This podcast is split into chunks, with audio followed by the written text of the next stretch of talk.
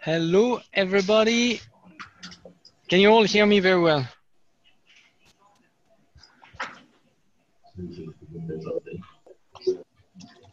All good. Perfect.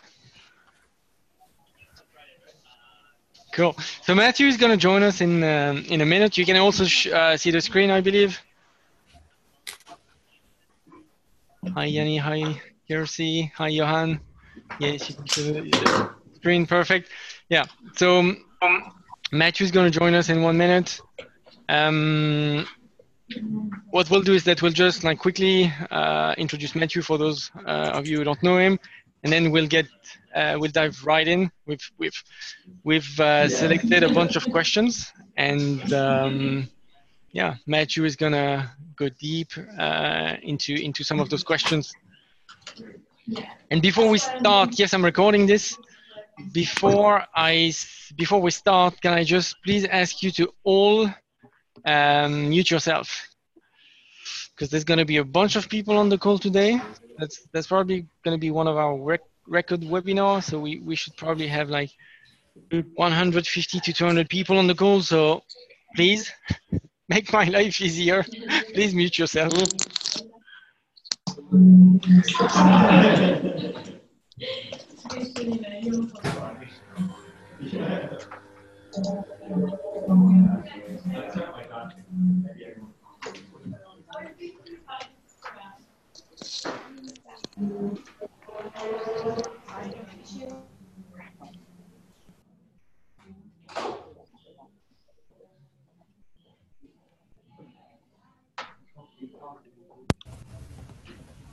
Hey Matthew, are you in? I am indeed. Can you hear me okay? Yeah, very good. So yeah, yeah, we can also see you. You can see the screen. So yeah, um, let's let's start then. Okay, uh, people will uh, um, keep joining us, but I think we can we can already start. Um, thanks everybody for uh, joining us today. We have a very very special guest today. We drove a lot of people to the to the webinar. So thank you, Matthew, for uh, taking the time. Um, yeah, I thought you could just introduce yourself quickly, briefly. I've added a couple of points uh, about you, and then we'll dive right in. Okay. Yeah, of course. Um, so, uh, my name's Matthew Howells-Barby. I've been at HubSpot now for nearly five years. Uh, my my background has been initially that I came into HubSpot to grow and build at the time our SEO team. And now I'm the director of the acquisition team, which encompasses the SEO team as part of that, um, along with some of our other acquisition marketing groups.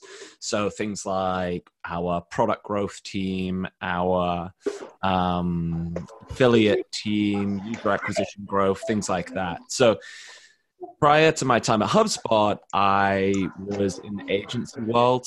Uh, I'm based right now out of London, um, fully remote, and alongside, um, but well, prior to HubSpot, I was I was based out of the UK, but I uh, I spent time in our Dublin office. I've been based over in Boston in the US for about two and a half years uh, from uh, last year.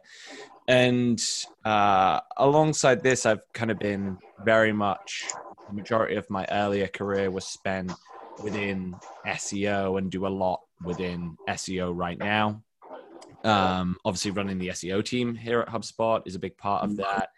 Uh, I also run uh, a pretty large SEO kind of training uh, community called Traffic Think Tank um, which is another area that I spend kind of a bit of my time focused on um, educating around SEO. So a bit of background into into myself. I'm sure you'll be able to check out some of the stuff that I've written. You can check out Traffic Think Tank, but uh, if you like Bertrand, I can I can start jumping into some of the questions. Yeah. So um, what I've done is that I've um, I've added the questions to the slide. Um, wasn't sure everybody would understand my my accent, so let's dive in the first one.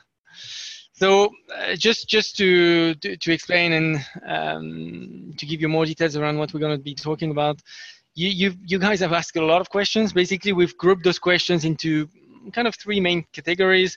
The first one being very generic: what is SEO today? So that's that's the first question. Second part of the questions will be around cluster topic. A lot of questions were asked about this, and then was more about like duplicated content and, and everything. So these are kind of the three categories uh, that we have. And let's start with the first one. How would you describe what SEO is today?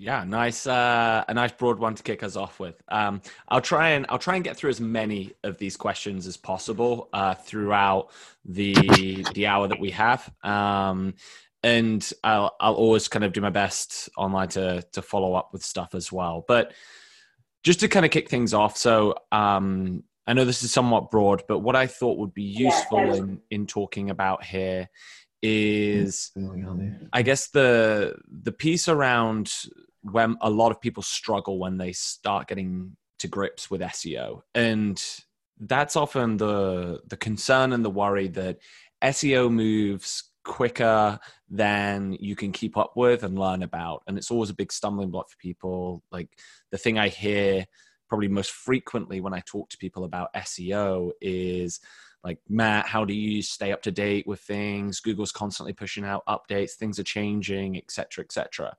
And the thing I always come back to here is that in like the past near enough 10 years now of me doing SEO, the the, the foundations on which SEO is built, the the core underlying principles of SEO really have not changed that much. Um, and the the thing that has changed a whole lot is actually the the people searching within Google. And that's me and all of you here, consumers. And the way that we search uh, has dramatically changed the way that SEO kind of like is, is seen, but more importantly, ultimately how the web has, has worked. And as a result, a lot of the focus in technological developments on Google and uh, those other search engines, right? There are others like Bing, etc. Um, but primarily Google, why they have uh, ran away with so much market share in English-speaking markets is their advancements in natural language processing and natural language understanding. So a, a good example I often give around this is the way that we search for a place to either grab food, lunch, or dinner. Um, now versus how we did that even as much as like five to six years ago.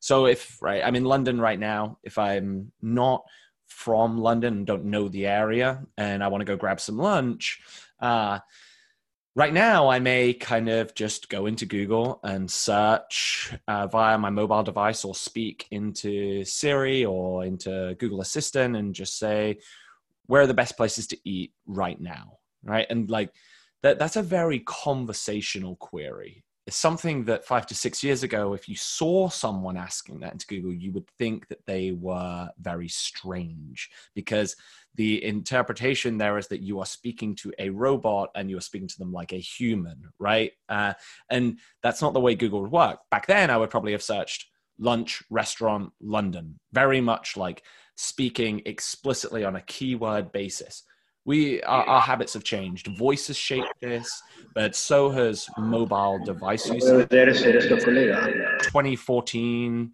was the first ever time that global mobile device usage um, had eclipsed that of desktop. And it, it's worth not underestimating the impact that just a simple change of a device has on the way that we search and the way we think about searching as individuals and that has a big knock-on effect onto SEO, um, where it ultimately the interface through which we are searching is the thing that's changed so dramatically, and is going to continue to.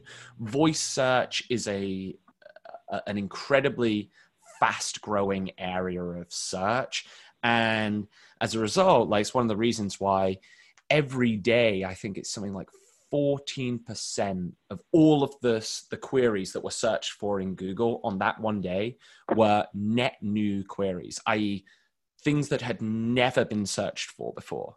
Gives you a, a kind of scope here of like the kind of things that Google's having to keep up with. Like how do you show results for something you've never had to show results for? Uh, and, and this is a big part of Google's introduction of more intelligent technology. So go back to it was 2015. Uh, Google made probably the most significant change. I say change their search algorithm. They completely uh, overhauled their search algorithm and introduced what was called RankBrain, which um, many people called an algorithm update, but it was it, it was much much more than that. Um, ultimately, this was Google's uh, biggest improvement to understanding and processing natural language. So, uh, very much cutting edge technology that enabled them to serve more relevant results that understood the intent behind what people are searching for. So, slight examples of this nuance, right? Is I, I said previously the restaurant example, and that restaurant example completely re- revolves around Google being explicitly told what to return results for. Now, in the example of restaurants London, right? Very, very clear. You have explicitly stated, I want to see restaurants in the geographic region London, right? And that's a relatively simple thing for Google to understand. Now, where's the best place to eat right now is contains some explicit parts to that that query, but probably 90% of it is all implicit. So what I mean by that is right. So where would define something explicitly that you're looking for um, a location of something of an entity, right? Eat is kind of implied that you are looking to find somewhere that sells food or that you can eat within. Uh, best would imply a high rating, but more importantly, you haven't said the location. So within this query, there is a whole lot more that Google's gathering. For example, your IP address and your location based on that. They would also be looking at are you using a mobile device or are you on desktop? If you're on desktop, you're probably going to be looking for some um, looking for something with a much longer time frame. So if you're looking for somewhere to eat lunch, then it may be like that you're doing this search in the morning. If you're using a mobile device and you're on mobile data, so you're not on Wi-Fi, which all things that Google will get as part of this query, uh, all the way through to the exact device type that you're using then it's like, okay, well, this probably needs to be walking distance for this person because they're on the move using mobile data. They're going to kind of like narrow in the radius in which these um, restaurants that they're going to show are related and they need to be open right now. you haven't explicitly stated any of these things, but Google understands it and can process and give you completely tailored language. This was a big part of why in SEO, to kind of like bring this back, the the focus on ranking for individual keywords become a whole lot tougher, right? Because you you don't rank number one for where's the best place to eat right now because there is no universal number one ranking whether i search in even like here where i am right now or one mile away from here the results will be different so th- this is a big part of with seo is understanding uh, in particular that like google's advancements and there's been an incredible probably the biggest advancement in their natural language processing which for any of you that follow news within SEO, you've probably heard um, the news around Google introducing BERT, which is um, probably one of the most complex and impressive advancements in machine learning driven natural language processing. Uh, without getting into all the details, like it's basically like RankBrain i would say 2.0 but it's more like 10.0 uh, at this point and means that google can really understand the thing that the user wants without them having to say it even on a much much much more granular level and that allows them to do things like show featured snippets or uh, product carousels etc um, so there's a whole lot that's kind of going into um, SEO nowadays and much more of a focus on getting more and more and more and more and more granular with the content that you're trying to serve up and tailoring it to a much smaller group of, of, of users than before. Cool. Very good. Um, thank you for the very detailed uh, answer, Matthew. Moving on to the next one now. How do we how do we increase our EAT? And maybe you can define or explain what it means. Um, how do we increase our EAT rating, and what impact will it have on SEO 2020 onwards? Um, I'm glad this one was asked because similar to some of the things I was talking about before, this is where I think is probably the most misinformation in SEO uh, right now. So, where I was talking about previously, rank brain and uh, BERT being like huge algorithm shifts, the first thing I always notice when things like that come up is there are articles that talk about how to optimize for RankBrain, how to optimize for BERT, or there'll be consultants that start all of a sudden selling like BERT optimization services, right? And the reality is you cannot optimize for those things. They are natural language processing um, algorithms that are just, it's like saying like, optimize for Google, right? Like you, you are doing that anyway. It's very, very different from trying to optimize for a specific part of search or specific element of an algorithm. Um, and where EAT came from, or which is an acronym uh, for expertise, authoritativeness, and trust. This came from um, Google's Search Rater Guidelines Handbook. What the Search Rater Guideline Handbook are, it, uh, is for, and again, this is where a lot of misinformation happens, is for Google's uh, search raters. And what search raters are, are individuals that are contracted by Google to do manual evaluation of the search results pages. So, alongside their algorithms that they that they use to just kind of do QA and sense check certain things, they have a manual layer of individual people that will go in and just have a look and say, okay, this uh, they'll be served up random results. They'll go in and look at the site and say, should this be ranking here? They'll take those results back, and it will become a very small part of the process through which Google will um, have a look at adjusting the results pages.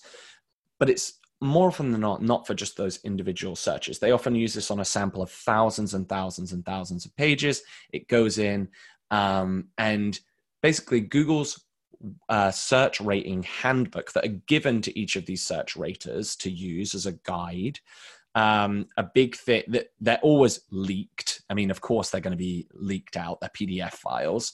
Um, and a big part of that was telling people how to determine whether a site actually uh, contains legitimate information. So, how to avoid like scam websites, how to point out whether something is like fake news or not. And they do this with a rating system that they said is like, does it demonstrate expertise? The people or the brand that created this content, do they have expertise in this area? And they'll give some guidelines onto how you might determine that. Are they authoritative in uh, that that area as well? And are they trustworthy right? And the, again they give little playbooks because the, you're manually going through a site.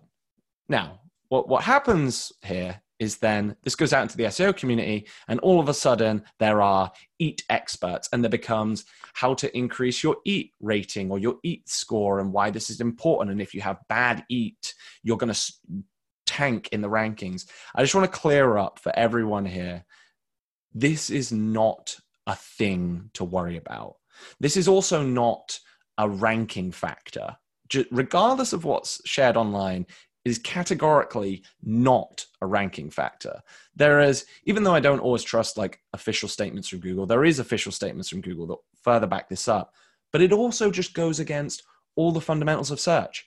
If this was a major ranking factor, Google would literally have to have hundreds of thousands, maybe millions of people operating on this model and would defy the whole point of what their search engine is, which is a machine learning driven algorithm to understand language and provide results. If you're just having literally one to one people going through and doing this, that doesn't scale. Where this came in is for YMYL uh, categories of sites. So, your money, your life, which is basically a category that determines sites that are within areas that uh, are like health, so where misinformation can be really bad. Um, it can be like life coaching and uh, the those kind of general categories, right? So if you just Google your money, your life, you'll see a list of those kind of categories. Things where if misinformation at scale is spread and ranks really well in the search engines could be very dangerous. Getting bad health and medical advice is not something I would advise for your general health. And Google surfacing that information is not going to help any of the searchers. So, now where this comes into play, if your site has a manual penalty that's been placed on it by Google, and you are in the YMYL uh, category, this can sometimes play a bearing where you're getting manually reviewed and you're going through a reconsideration request. It is useful to still follow all of the things that Google are saying in terms of EAT. The thing that I would just say is you don't need to take these things as literal, right? Just to take this a step back, there is very rarely a case where you would build out content where you wouldn't demonstrate the things that Google is saying around ex- like first of all you're never going to actively not demonstrate that you are an expert or an authority in your area nor are you actively going to go against building trust with the people reading it. So my my main thing in all this so that i can leave it this is definitely this is something that i have to talk about quite a bit. So i uh, i know i'm almost going overboard here but this is like one of the things where i get kind of fed up with all of the like eat consultants that do loads of stuff around this. Um there are some minimum viable stuff that you can do on this level, but honestly, your energy is spent much, much better elsewhere. And thinking about eat as like a ranking factor is just the, the wrong way to to approach this. Now, that's all I'm going to say on that because I think that it's just an important thing to clarify because this is definitely one of the areas where there's a ton of misinformation. Cool. Well, thank you for clarifying that indeed, Matthew.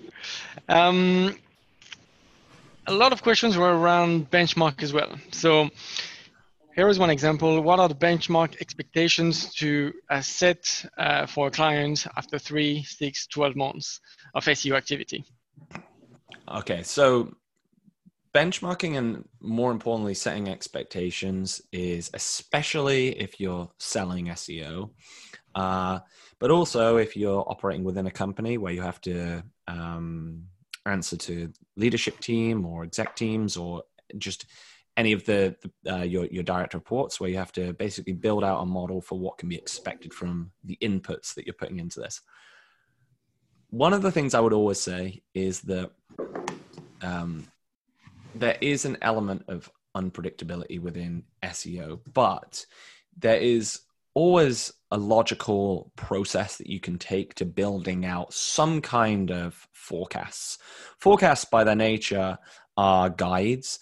And the more data over time that you have, the better those forecasts can become. When you are starting out an SEO project, in terms of expectations for a client within the first three months, it's pretty rare, especially if you're starting something from scratch, that they're going to see much in terms of tangible output of like organic traffic gains, for example, unless you're taking over an existing site that has a bunch of quick wins that you can start tapping into. But the most important thing that I would say within benchmarking is that every single individual website that you focus on will be completely different from the next. There are so many variables that have to be taken into account to correctly start building out expectations like this. But there is always a few things that I tend to always do um, at the start of a project or midway through a project to start understanding this. So, the, the first thing that you want to do is building out a keyword opportunity model or like a, a universe of keywords. And this is kind of like a, a, a, TAM analysis, like a total addressable market analysis. Um, and w- the goal of this is to understand okay, over the next, say, 12 months, period of time. We're going to do really deep. Uh, so, right now, I'm talking about, but you're looking over a time scale of 12 months. Over the next 12 months, we want to have a look at the potential addressable search volume that we could go after. And this requires a lot of upfront, pretty deep keyword research that you're going to start doing. And you probably want to bucket this out into varying groups, right? So, like, what are some of the more transactional terms, the kind of things that people are going to be searching for that could turn directly into conversions? So, this, let's use the e commerce example that's much easier in, in this uh, sphere to do this for, is okay, we're going to look at uh, product related queries, people searching for our product types and the categories from which they fall within and we're going to get an extensive list of all of those keywords. The, the main head keywords, really, and when I say head keywords, like the broadest adaptation of that term. So, like red dresses, right? For example. And then you start often adding in modifiers to that. So you may have the brand name at the start if you sell multiple brands of red dresses, etc. You build out a big list of those transactional keywords. You're not going much deeper than that to begin with.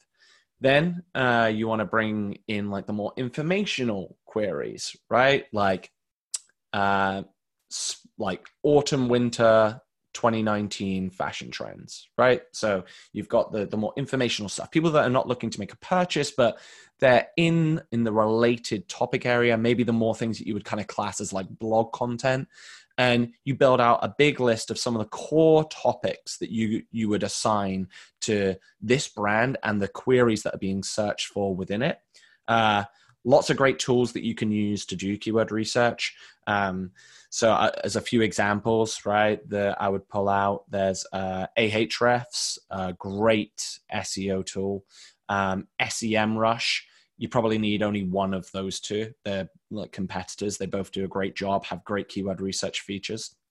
Um, both paid for tools.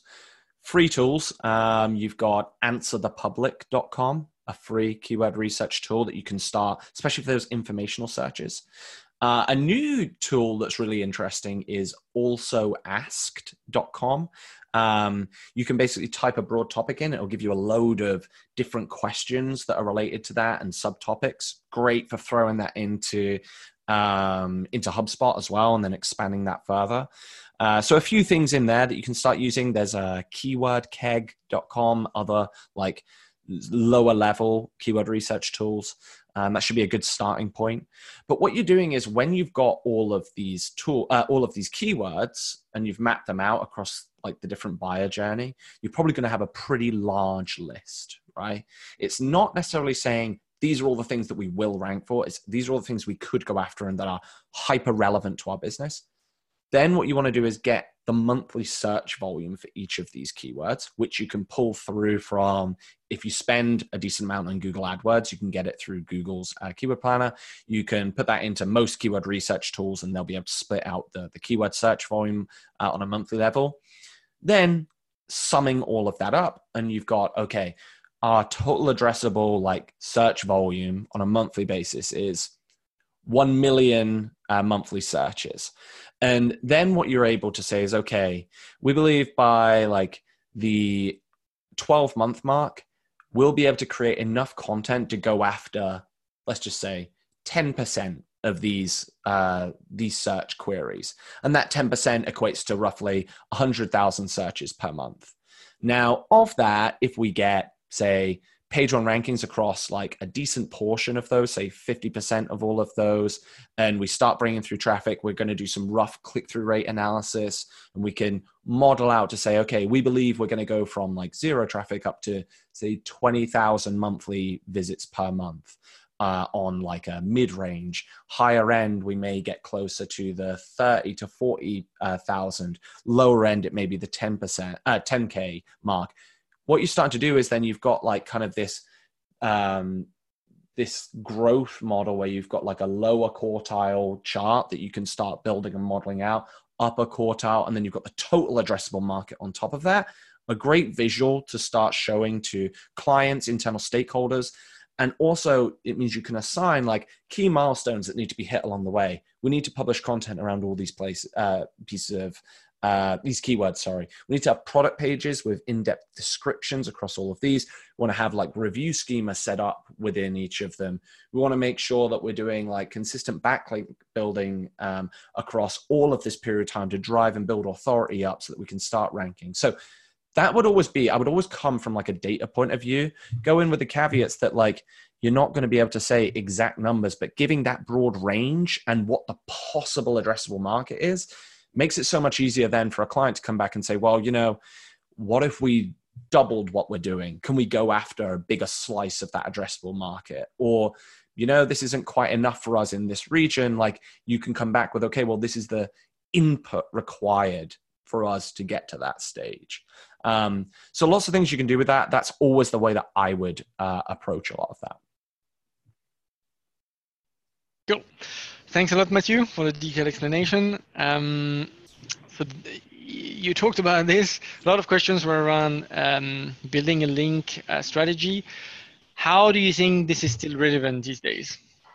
Uh, so to answer the question directly, um, how is building a link strategy still relevant? I would say it is incredibly relevant. It's the the foundation of SEO, right? Like, so link building is not only uh, the foundation of SEO, but it is the foundation of the web, right? The the web works by pages interlinking between one another, and ultimately, this is one of the things that I said near the start, where some of the foundations, the core underlying principles of SEO, have not changed over the years, and one of those underlying principles is that Google determines the authoritativeness of a web page by the number of backlinks it has from other web pages. Now, the thing that has changed quite a bit is Google's ability to understand quality and not just quantity. When I started SEO was a very different time and it was all about volume and it was about pumping in as many backlinks as possible into pages. Search results pages were much easier to manipulate uh, as a result because the relevancy of the pages that you got backlinks for and the quality of them really was not as much of a uh, of a core focus, uh, I would say this resulted in like the proliferation of things like blog comments, spam, and things like that. But nowadays, like Google's very good at this, and it's not just about volume. Your page could have 10 backlinks. Your competitor's page could have 100 backlinks, yet you could rank higher than them. And the reason for that is that Google looks at this, I guess, if I had to um, simplify this, in three buckets, right? It's like you've got the, the volume of links that you have, but which is probably the lowest in the list. The highest in the list is the authority of the links that uh, you get from other websites. So to to not go down a rabbit hole here, but like how many high quality backlinks does the page that you're getting a backlink have, and so on. And then the like semantic relevance of the pages that you're getting links from to your kind of page and what it's talking about. So, for example, if you are running a pet uh, e-commerce store that sells pet treats for dogs and dog toys, chew toys, beds, etc. Getting a backlink from a authoritative financial services website is probably less valuable than getting a kind of let's say like a medium level authority uh, link from a another like pets blog for example. The semantic relevance of the pages you're getting linked to is so much more important. We talk a lot about this and i i published uh, an article way back in probably 2015 2016 when first started kind of talking publicly around the topic cluster methodology that I'm sure many of you here live have probably read or at least follow that framework. And it all comes down to this same core principle. The, the topic cluster methodology, right, is much more focused around interlinking within your own website, but it's built on the foundations of like broader, like the, the broader web. Google um, still looks at how like much authority is passed from links internally within your website in the same way that it does for links passed from external web pages into your web pages. And thinking about like topic clusters that like you would build out content in your site all interlinked around the same core broad topics while links from external websites you want to think about do they also fit within this kind of broad topic. Sometimes, actually, having a ton of backlinks from completely irrelevant uh, topics can be more detrimental than they can be beneficial. I wouldn't worry about that at this stage unless you're getting like serious volumes of backlinks. But when you're thinking about building out a link building strategy, getting it from relevant websites that kind of meet a minimum criteria of authority is really important determining authority of uh, of websites is always a tough thing to do manually. There are tons of tools that at least give you a rough idea of this. Moz, Ahrefs, SEMrush, pretty much any backlink analysis tool. You go in and they'll have their own version of like some kind of authority scoring. Moz is a domain authority and it's like a hundred point scale. Ahrefs domain rating. Um, Majestic has like trust flow and citation flow. Uh, SEMrush has their own one, etc., etc. All of them are still estimates, but they're good guidelines to go on. Um, so that that's that that would be my my broad advice. So in short, it's incredibly relevant, and in my opinion, always will be relevant. Cool. Thanks, Matthew. Um, is SEO going to be to become um, more irrelevant with more paid ads in search uh, engine result page, and how uh, and now also Google Gallery ads? Uh, no, it's it's not going to become irrelevant, and uh, the, the reason why I say this is, um, I think the crux of what's being asked here is uh, what I'm like reading between the lines is are the is the increase in paid ads going to negatively impact the amount of traffic that we're going to be able to generate from SEO, from organic listings? And the answer to that question is actually also yes. Um, we're already seeing that. In fact, um, there was some recent Jumpshot data that was released, and they have uh, clickstream data, which can look into stuff like this. That only, and I may be a couple of percent off on this, so just like give me cut me some slack on this because I'm remembering off the top of my head. You know, something like 41.5% of all searches that are made in Google search engine result in a visit to an organic listing that isn't owned by Google. So if you think about that, right, of all of the searches that are made, many people assume that every search that's made results in a click. It doesn't. In fact, nearly half, I think it's like 49% of all searches that are made do not result in a click through to a website at all. And that's dramatically grown, especially on mobile devices, because of the likes of featured snippets, which are like what some of you may know as like answer boxes. Um, some of like you've mentioned Google Gallery ads, but there's also a ton of like SERP features that you can see that give you the answer without having to make a click. But also, then you've got what I said is like 41.5% of these going to organic clicks not owned by Google. The rest of that are going to either paid ad listings or some organic ad listings from things like Google Flights, for example, um, Google Jobs. These are all organic listings that Google owns those web properties. So from 1,000 searches made for a search query every month, actually, of that, only around 400 or so of those searches result in a click to an organic listing. And then if you're not ranking number one, you're getting even smaller amounts, right? So within all of this, it does have a big effect. Mobile is where things are getting eaten up the most because, as many of you have probably noticed, since I think it was March this year when they did it for the first time, where whenever you had ads being showed in Google search, there were these big green labels that said ad, and you could clearly see it was an ad. And slowly and surely, Google introduced more ads, and there was more green. And then all of a sudden, one day, they turned into these really small black little ad signs that you can barely see without squinting. And all of a sudden, they're blended and look exactly like organic search results. So we're starting to see over time, especially in the past 12 to 18 months, the number of clicks per search happening going down and down and down and mobile is driving this heavily. So i guess um so my, my answer would be it's absolutely not going to be um, more irrelevant. You're going to be squeezed a lot more. That said if you're being squeezed by ads this is a time when you want to be thinking about should i also be um, pushing out ads along with my organic search listings.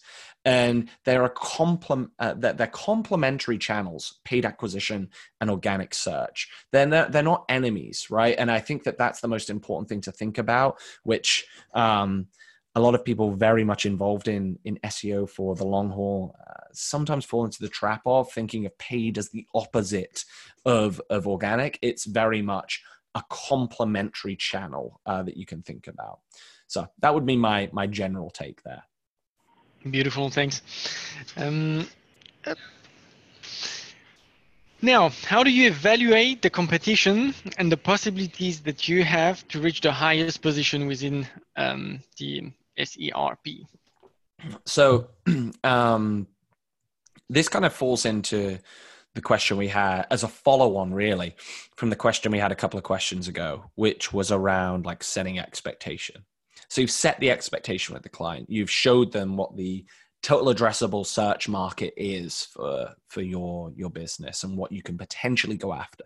And you've said to them well you know if we rank really well for this group of keywords we may get x amount of traffic by x amount of time for example the next question you need to ask is, and what maybe the client may ask is, well, how feasible is it for us to rank for X amount of these queries within X amount of this time?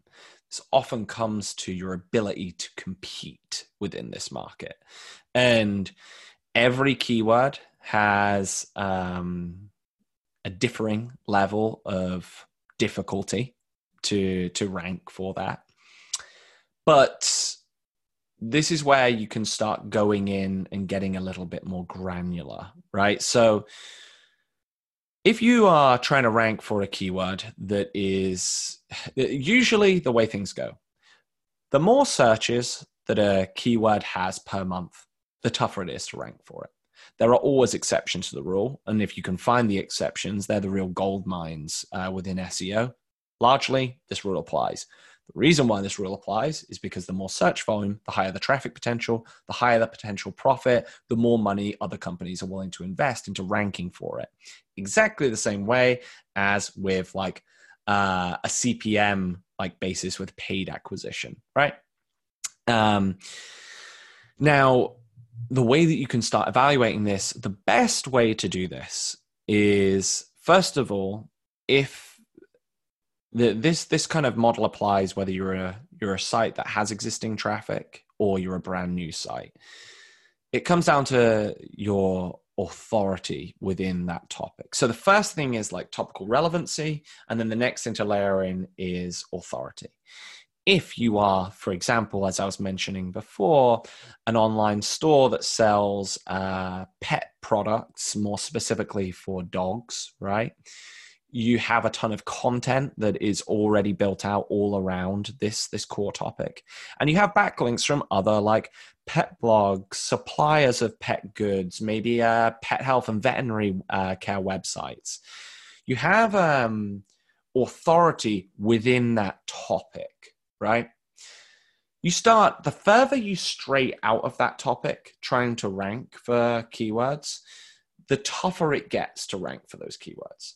But figuring out your ability to compete within your broad topic, and I mean that in a relatively broad sense, right? Within the dog pet space in this example. The best way to do this is not necessarily using some expensive, sophisticated tool, is doing the thing that most people in SEO neglect, which is the most obvious thing, and that's Googling it, right? And by that, what I mean is Googling the keyword, seeing what the com- uh, what competitors rank right now, and having a look at a couple of things.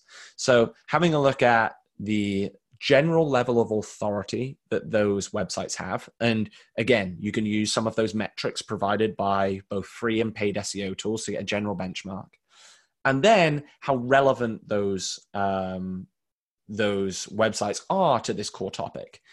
The sweet spot to hit is having a, a keyword that you're going after where one you have a search results page on page one full of not overly relevant um, websites and relatively low authority. They're the things that you think you'll be able to feel pretty good that you can go and do some damage within those that are made up by some of the big players in the space that have been there for a long period of time. The other big thing is if you track that search results page and you see that the listings don't change that much and they're made up by the the big names like the Amazon uh, product pages, the, the the top products that have been there and continue to stay there and acquire and have thousands of links pointing to those pages, they're much tougher to move off of. But what I what I tend to try and do here is say, okay, right, if relevant, it's relevant, and we uh, we're going after, say, ranking one of our core product pages. How many backlinks does our core product page have right now? Then I look at the top uh, 10 listings on page one, for example, top five, whatever you want to do, and just have a look at how many backlinks those individual pages, not the whole website, the individual pages have. Run an average, and let's say on average, these pages have like between 20 and 30 backlinks, right? So then I say, okay, well, my benchmark is how long will it take me to get to the level of having, say, 25 backlinks on this page? That's when I start to be able to put some kind of broad, rough timelines on things. Okay, it takes my team roughly a month to build eight backlinks and we're doing that via like guest posting we're doing it via like uh, partnerships etc and so as a result what i think is it's going to take us roughly four months to get close to that level of being able to rank really well. There you go. You've got a baseline target, you've got a baseline timeline, and you can start modeling out that for a bunch of different key terms. And now, paired up with your like total addressable market analysis, you've got both a potential opportunity and then you've got a competition based timeline. And what you want to do is like be revising this over time. How well did our forecast match our actual outcome? What was like the delta between that? And start adjusting like your your ability to to forecast. It will get easier over time because you'll get a general sense of how well that site or your client site ranks out of the gate for some of these keywords and you can start to build off of that. Great. Are we yeah, I thought we were getting into cluster topics now. Okay, cool. So, uh, second big uh, topic: how granular cluster topic should be. Um, so the first thing I'll say is there's no like one fits all approach here. Um, in in in all honesty, you should not necessarily create um answer this question by focusing just on like all of the potential content you could create. It should be driven by either potential search demand or like potential conversion opportunities, right? And what I what I mean by that is, let's say we're going after this like broad topic of like I don't know um, pet products, right? We'll go back into this, um, or let's even go one layer deeper than that, right? Like dog toys, right? In I, I, from there, I could get incredibly granular with the type of content that I'm creating just by like blasting out a bunch of different ideas. Like I could probably create a list of a hundred different things that I could create. Does that mean I should create content all the way to that kind of level? No. What I need to do is like start from finding kind of like when I was talking about the, the total addressable search volume, start by building out like the keyword universe around this one topic, right? Then what I'm doing is how many times are each of these terms searched for every month right? And what is our minimum viable amount of search volume that we're going to look to capture for these like this whole topic to make it actually worth our time? For some of those where the topic actually may be something that converts really well for us that search volume like um, benchmark maybe much lower because we know we're going to get a higher conversion rate. We can justify on a revenue level or conversion level of some sort on just a broad search volume for awareness point of view, you need to just have a cutoff point where you say, well, this is just not viable for us to be going this granular because no one's searching for it. No one is going to discover it. The only exception to some of these rules, right, is where uh, search is not the primary function of why you're building out the content. Maybe there's customer support content. Maybe there's sales enablement content that you can share with the sales team to help close deals better. Maybe this is an emerging topic that you are anticipating is going to get more interest and demand over time. You want to be an early adopter, so you start building content right now to rank well later. That is the that's the framework I would often give within building out content in topics uh, versus just a, a very granular thing of like people ask me like how many how many pieces of content should be in a topic cluster? And like should it be four or eight? That's not the way to approach it. How big is the potential universe of keywords that are being talked about in this topic? Um, and what's the potential search volume that you can go after? Um, remember having a big discussion of this inside traffic think tank not that long ago and everything that was talked about around this always came back to search volume. This is where actually i was first shared the tool um, AlsoAsked.com which i would highly recommend. I, I think it's like just like in beta right now it's free. I would highly recommend you go and check out because um, it's super useful for answering this question um, and can build out from a core topic. So uh, a really good one. I'm sure that we can share out some links to everyone to, to useful tools at the end of this as well. Of course. Um, okay, on, on cluster topic as well, I'm going to ask that question because I got asked that question a lot. Would you rather start with the pillar page or with the subtopics? Um, usually, so the way that I tend to do uh, and and and actually to even take a step back the reason why that i talked a lot initially around topic clusters with like pillar pages and subtopic pages is that the idea of the pillar page more than anything is to kind of be the the central uh, kind of part of a of a topic that covers the broadest aspect of it. The often in the informational query uh, domain of this is like the overarching guide that uh, is focused on that core topic and can be a great conversion point. Sometimes, like the pillar, right, of a topic cluster could be a product page if that's actually the the place where you want people to convert and you're building subtopics around usually i would say start from that point that said like th- this whole thing is not black and white like that. You could start by building out more informational stuff. And again, it, it, it, comes back down to where is the most demand for information here. I think that like the beauty of building things in topic topical clusters, right, as as as we we'll, as we refer to them, is that you're just creating content around individual topics that all interlink to one another. As you build more, you, you interlink between the two, creates a good user experience. You're building real depth of uh, semantic relevance around that topic in your website, and also gives you a great way of pushing authority between uh, all of the different pages involved. Cool. Thanks. Question that was uh, asked a lot as well: Is there a perfect length for blog post? Is it enough 600 words, or is it better 2,000, or is it not important at all? Um, so, it is very important the uh, the length and format of a piece of content. What is absolutely not the case is that there is a one fits all perfect length for content. This is yet another um, thing that is shared so frequently uh, in in SEO, and um, I think probably over the years I have been someone that has shared something similar um, many years ago when it's when you're talking about like individual search studies. If um if I pull a list of a million URLs and I that are all ranking on page one, and they're primarily all for informational queries. And I did this say uh, a couple of years ago, and I plotted out the the word count of all of these posts. I would easily be able to draw positive correlation towards long form content and page one rankings. Now, that does not mean that all of your content should be long form content to rank on page one. And in fact, some of the things I talked about right at the start of this uh, session was Google being unable to understand the intent of searches and serve much more granular content as a result.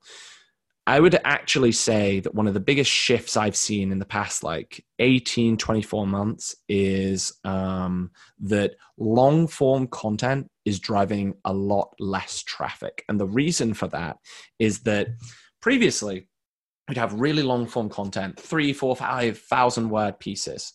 And they would be focused around a broad topic. So, like pillar page content, right? Uh, a lot of the time was said to keep that very long form. It's not always the case now because what would happen is you would rank for this like really broad term and then you would rank for loads of like variations of that search term so someone searching for like dog toys or best dog toys or kid friendly dog toys or dog toys for small dogs, right? This one big guide around the best dog toys rank for all of those. Now, what started happening is it ranks for, say, one fifth of those queries because Google is actually able to find those slight nuances in the, the things that are being searched for and serving much more granular results that are much more tailored to that very, very specific nuance to the query. And this is one of the things that's talked about. You may hear this is that there's been a real increase in the number of unique search result pages. So, and what, what we mean by that is for that, that set of like 10 different queries, the same search results kind of showed for that. Now we see like different search results for every single one of those very similar uh, queries. And it means that longer form content is ranking for a lot less of that because it's less of a kind of one fits all. Similarly, sometimes short form content is not enough. I, I, guess the, the best example that I always find, uh, and many of you here can probably relate to doing this at one point in time, of where long form content is terrible. And even like the whole thing of like, oh, well, you have to have content that's like at least four, 500 words, otherwise you can't rank is wrong. So you're sitting in the cinema, you're watching some form of superhero movie, right? And the end credits start rolling. And you're sitting there, you maybe you're there with your partner or friend, and you're going, I wonder if there's an end credit scene. And then you're like, do I sit through all of these credits to wait to find out if there is an end credit scene? And then you're like, also, do I just roll out of this cinema and then potentially miss something? So you very frantically pick out your cell phone. You're like, right, I'm going to quickly Google this. Is there an end credit scene for I don't know, Avengers Endgame, right? And then you get these results and you click on some of them and they're like 5,000 word memoirs that talk about the entire plot of the film and everything that kind of goes into it. You've got reviews and things about the characters. And then right at the very, very bottom of this thing that's covered in ads is a no. And then by the time you read through the whole thing, the end credits are finished and you realized, right? And the, the, the, the thing is, what you're starting to see now for queries like that is that actually things like just the word no is able to rank. And I think the key thing to do here, and to kind of like really t- tie this together in what my advice is in this situation is, and it goes back to this, is Google it. You're trying to rank for some uh, like a query, and you're determining whether you should write something that's a bit shorter, a bit longer, how many words. Have a look at what's ranking there right now the tendency across many things in marketing is often to say, let's look at what's happening right now and let's do something different. Let's make ours unique. Do not do that in SEO. This is often very counterintuitive, but the worst thing you can do is often in SEO is try and reinvent the wheel. What Google is telling you by showing you the first page of results is these are the exact things that our users want.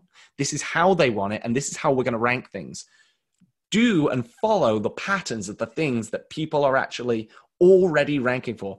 If the average word count of something in the top page of Google is like a thousand words, shoot for that.